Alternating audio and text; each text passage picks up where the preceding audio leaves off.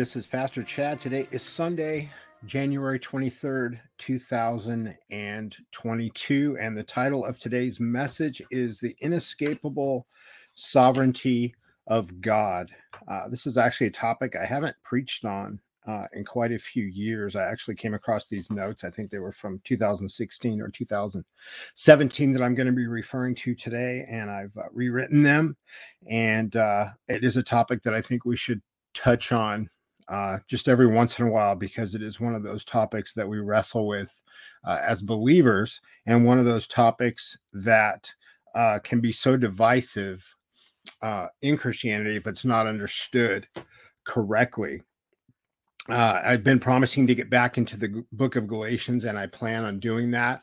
Uh, I've really just been enjoying studying the book of Galatians. I'm reading a lot of different uh, books and commentary on it right now, and I just want to take my time on each sermon from that book. So, um, really, if I don't feel like I'm totally uh, as prepared as I want to be as I work through that book on a Saturday, then I just uh, decide on something that I do have a better grasp of, and I preach on that on Sunday. And that's why I just decided to preach on the inescapable sovereignty of God today, uh, because I just didn't feel like the sermon, uh, the next sermon in Galatians was at the point I wanted it to be at uh, when I actually preach it. So hopefully, I think next Sunday we'll have the next one ready from Galatians. Um, Let's pray and we will get into today's message.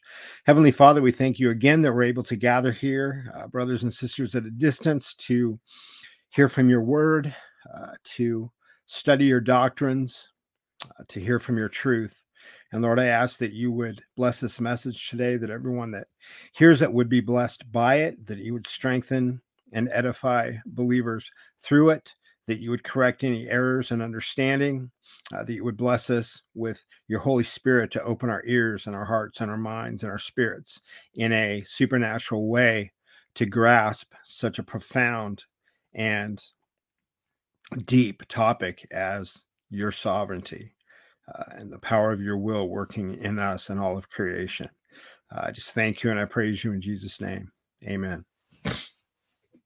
Okay, so the title of the message, The Inescapable Sovereignty of God. And I'm going to start with a quote from Loraine uh, Boettner in the Reformed Doctrine of Predestination, page 32, where she says, Although the sovereignty of God is universal and absolute, it is not the sovereignty of blind power. It is coupled with infinite wisdom, holiness, and love. And this doctrine, when properly understood, is a most comforting and reassuring one. Who could not prefer to have his affairs in the hands of a God of infinite power, wisdom, holiness, and love, rather to, ha- to have them left to fate or chance or irrevocable natural law or to short sighted and perverted self? Those who reject God's sovereignty should consider what the alter- what alternatives they have left.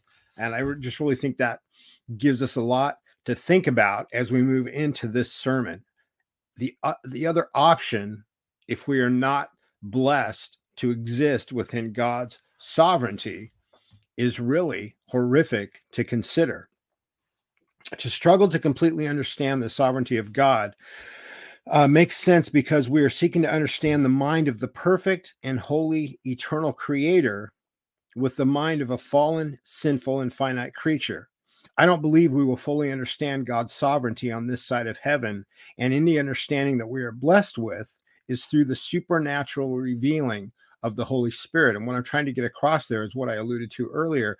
This topic is so what I call God minded that I believe it's impossible for the natural human mind to grasp the truth completely of the sovereignty of God. And any measure of understanding that we are given of that truth is a supernatural understanding that we're blessed with through the Holy Spirit. John 14, 26 says, But the Helper, the Holy Spirit, whom the Father will send in my name, he will teach you all things and bring to your remembrance all that I have said to you.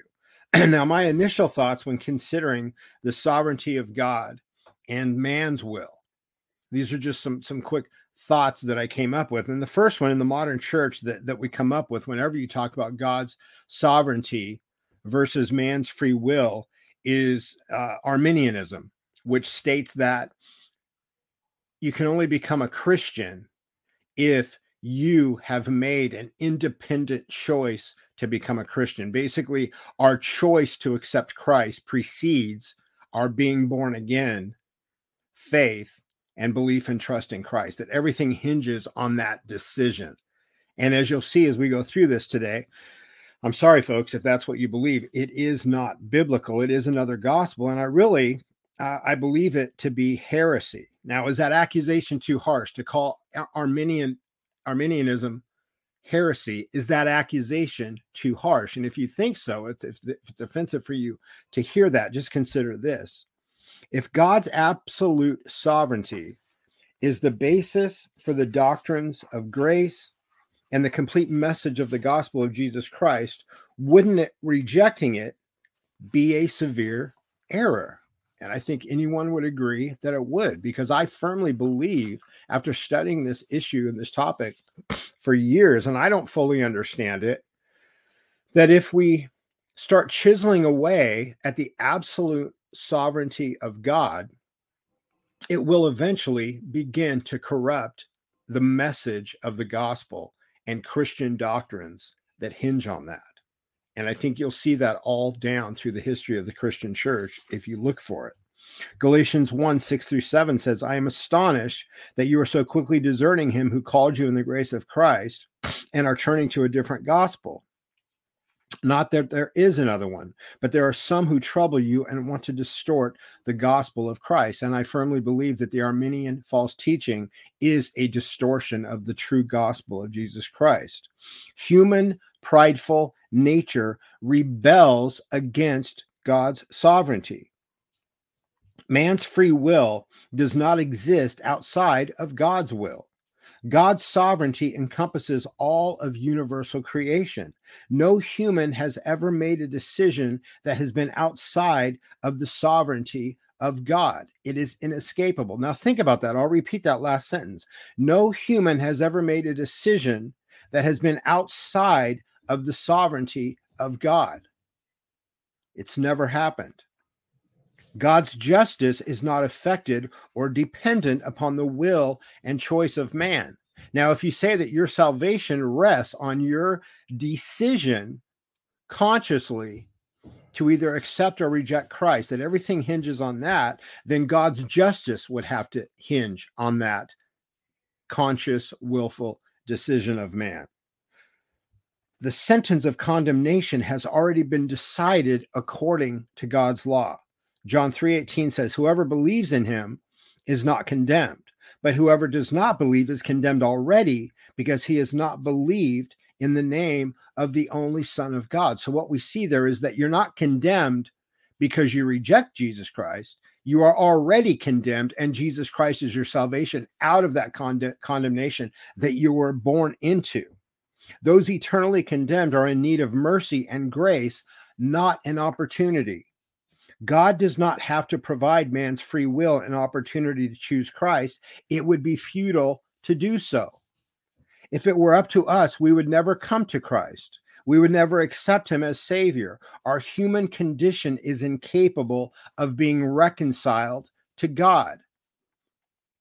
If Christ's sacrifice on the cross, if the atonement was simply an offer put out to every human being that ever existed, our human nature would never allow one single human to accept the sacrifice of Christ and place trust and faith in him. We follow Christ as our Lord and Savior because he saved us, not because we want him to save us.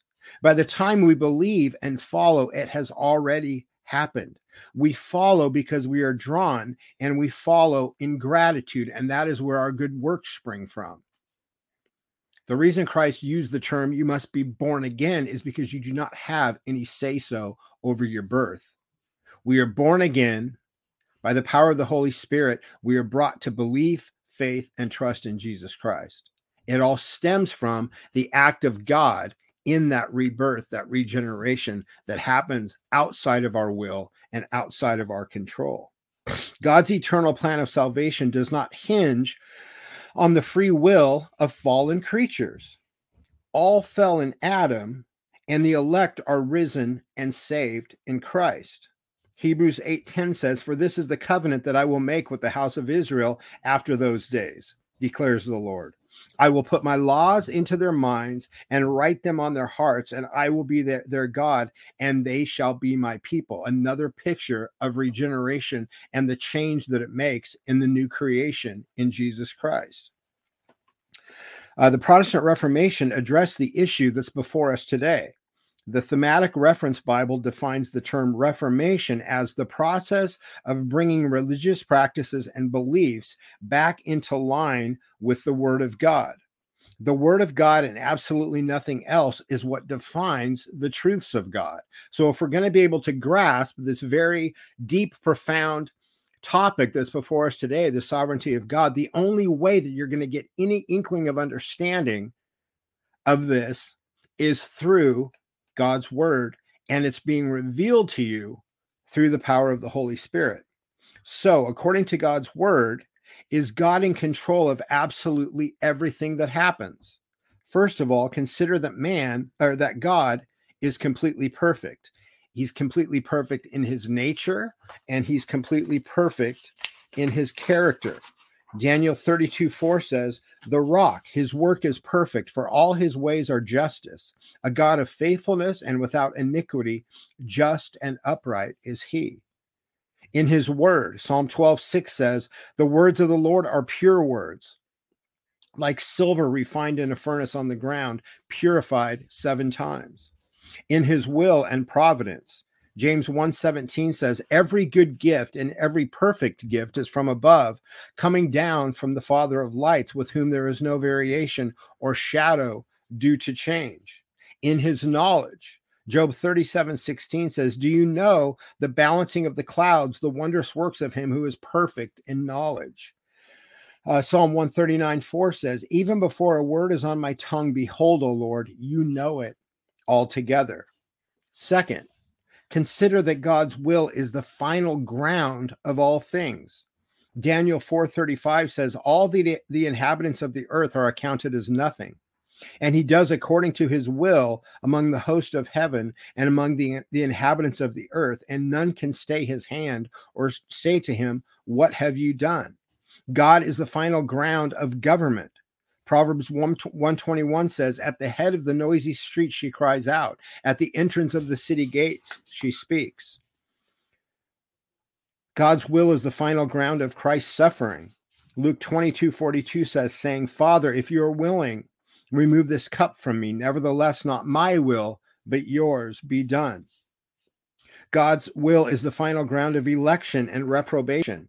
Romans 9:18 says, "So then he has mercy on whomever he wills, and he hardens whomever he wills." God's will is the final ground of regeneration. James 1:18 says, "Of his own will he brought us forth by the word of truth, that we should be a kind of first fruits of his creatures." God's will is the final ground of sanctification. Philippians 2:13 says, "For it is God who works in you both to will and to work for his good pleasure." God's will is the final ground of the sufferings of believers. 1 Peter 3:17 says, "For it is better to suffer for doing good, if that should be God's will, than for doing evil." God's will is the final ground of life and destiny. James 4:15 says, "Instead you ought to say, if the Lord wills, we will live and do this or that." God's will is the final ground of even the smallest events and actions. Matthew 10 29 30 says, Are not two sparrows sold for a penny? And not one of them will fall to the ground apart from your father, but even the hairs of your head are all numbered. Nothing in all of creation can happen or come about without God's knowledge and will, down to the smallest microscopic detail. Nothing happens without the ordination of God, because then events would happen at random. And it is very clear all through scripture that God works according to his plan and design. No human in all of time has ever been outside of the stream of God's eternal plan. Every breath, every heartbeat, every subatomic vibration at the minutest quantum level throughout all eternity has happened within and according to the will, control, design, and plan of God. Acts 17 28 says, In God we live and move and have our being. Think of that verse when you try to think of human will being outside of the control of God. How could you ever reconcile it with Acts 17 28? In him we live and move and have our being. As believers, we take comfort in the truth that in any trouble, God is in control and that everything is ordained and commanded by God, and we are in his hands. Nothing is left to chance. Albert Einstein said, God does not play dice with the universe. He saw that there was a design and a majesty and a beauty within the creation that he was uncovering through his study of physics. Common grace sustains even the vilest unbeliever in their hatred and rebellion against God. Without God's sustaining and active power over the evil of this world, the human race would destroy itself in ways that would make Hitler appear timid. Second Thessalonians 2 6 through 7 says, And you know what is restraining him now, so that he may be revealed in his time. For the mystery of lawlessness is already at work. Only he who now restrains it will do so until he is out of the way. Psalm 104, 27 through 29 says, These all look to you to give them their food in due season. When you give it to them, they gather it up. When you open your hand, they are filled with good things. When you hide your face, they are dismayed. When you take away their breath, they die and return to their dust. Psalm 115, 3 says, Our God is in the heavens. He does all that he pleases. Every human ever born has been blessed by God's common grace the most vile creatures in the history of the world were blessed to open their eyes every morning by the grace of God and to breathe and to have a heartbeat and to have the vibration and the energy of life within them. God is working now. God didn't lay out a plan, provide a savior, and then retire until judgment day to see who chose well. Abraham understood and had faith in the fact that God's providence was constantly being carried out by God in action when he believed that God would provide. Genesis 22 8 says, Abraham said, God will provide for himself the lamb for a burnt offering, my son. So they went both of them together. God still works in every detail as he always has. In the 16th century, John Calvin, John Calvin made the following reply to an address by Jacopo Sadoleto, a Roman Catholic cardinal. Calvin stated it is not it is not very sound theology to confine a man's thoughts to so much to himself and not to set before him as the prime motive of his existence zeal to illustrate the glory of God. We are born first of all for God and not for ourselves. As all things flow from him and subsist in him, so says Paul in Romans 11:36, they ought to be referred to him. And the Romans 11:36 says, "For from him and through him and to him are all things. To him be glory forever. Amen." And you start to see how we are stripping away the glory that is due God if we say my salvation is because I made a conscious decision according to my will to accept Jesus Christ. That is ascribing glory to us that should only be ascribed to God regarding being born again and the doctrine of election. Does not man have a say in the decision to be saved? How can God condemn someone if they have not had the opportunity to either accept or reject his son Jesus Christ? The sentence of condemnation, as I mentioned early, earlier, has already been decided according to God's law. God does not have to justify himself on judgment day. John 3:18 says whoever believes in him is not condemned, but whoever does not believe is condemned already because he has not believed in the name of the only son of God. Romans 9, 27 and 28 says, And Isaiah cries out concerning Israel, though the number of the sons of Israel be as the sand of the sea, only a remnant of them will be saved, for the Lord will carry out his sentence upon the earth fully and without delay. I have heard Arminians say they've told me personally when discussing this issue issue that if every human being is not given a willful conscious decision to either accept or reject Jesus Christ then God cannot stand just before the angels on judgment day he cannot be justified himself. There, that is nowhere in scripture. That is absolutely erroneous and it's contrary to everything about God's attributes and character and the gospel of Jesus Christ. God is justified if he doesn't save anyone. We are not, we are saved from his justice through the sacrifice and the atonement of Jesus Christ and the work that he carried out on Calvary. This is where it gets tricky. We do make a choice to follow Jesus Christ, but that choice follows on our being born again and brought to believe through faith by grace. Without God's divine working by the power of the Holy Spirit through the gospel, our choice would always be to reject Jesus Christ. Roman 10 17 says, So faith comes from hearing, and hearing through the word of Christ. John 3 3 says, Jesus answered him, Truly, truly, I say to you, unless one is born again, he cannot see the kingdom of God. Acts 13 48. And when the Gentiles heard this, they began rejoicing and glorifying the word of the Lord. And as many as were appointed to eternal life believed, as many as were appointed to eternal life believed. So, are humans in essence simply automatons without a will and volition of their own? Not at all. We have our own will and volition, but that will and volition exist within the sovereignty of God.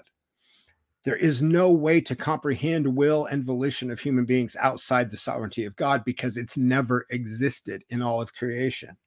Proverbs 16 9 says, The heart of man plans his way, but the Lord establishes his steps.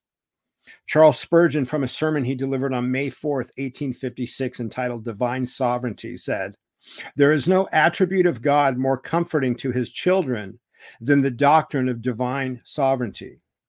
Under the most adverse circumstances, in the most severe troubles, they believe that sovereignty hath ordained their afflictions, that sovereignty overrules them, and that sovereignty will sanctify them all.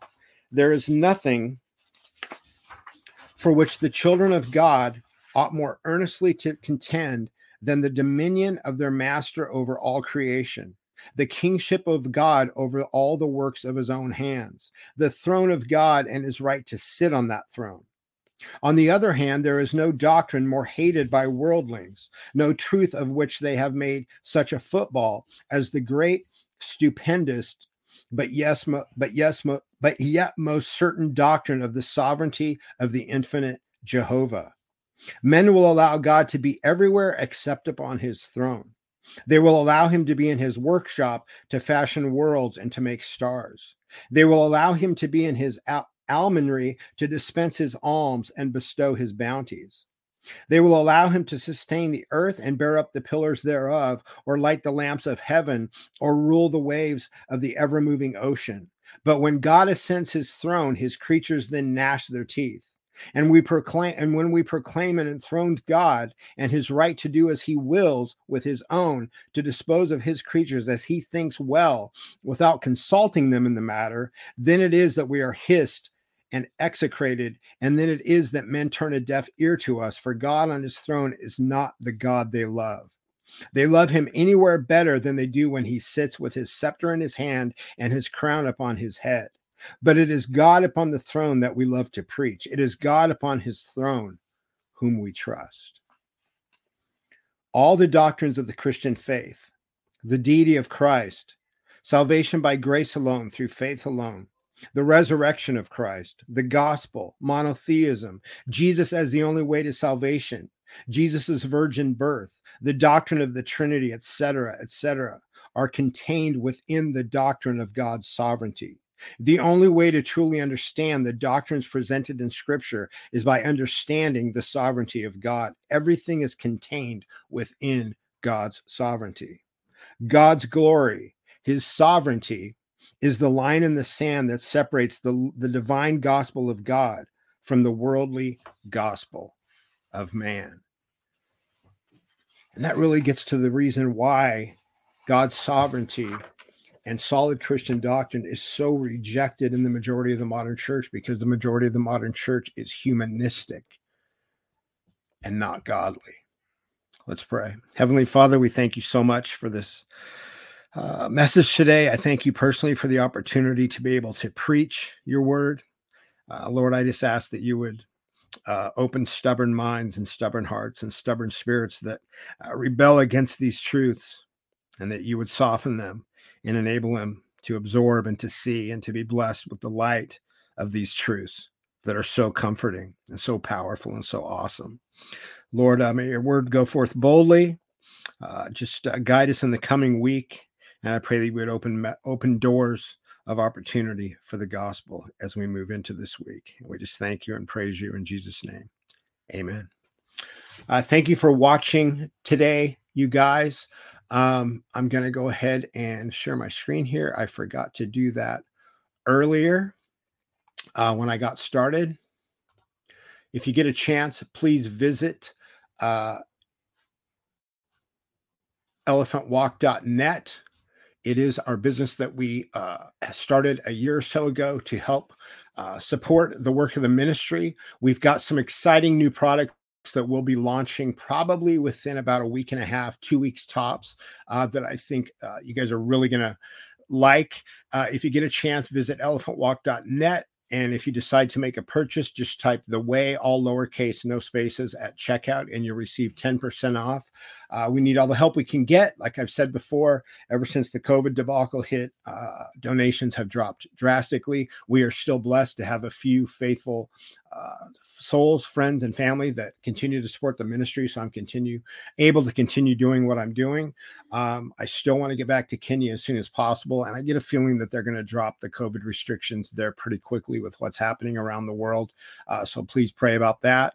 And uh, if you get it an opportunity, you can visit our website at the way, the letter R122.org. You can listen to the podcast by going to ChristianPodcastCommunity.org. Just type the way radio in the search field, and we're on Rumble at the way R122. Uh, if you feel called and you'd like to help support the ministry directly, please just visit the way R122.org and visit the donate page. All right. Thank you so much, you guys. We will be back here, God willing, next Sunday, same time, same place, 1 p.m. Mountain Time. God bless.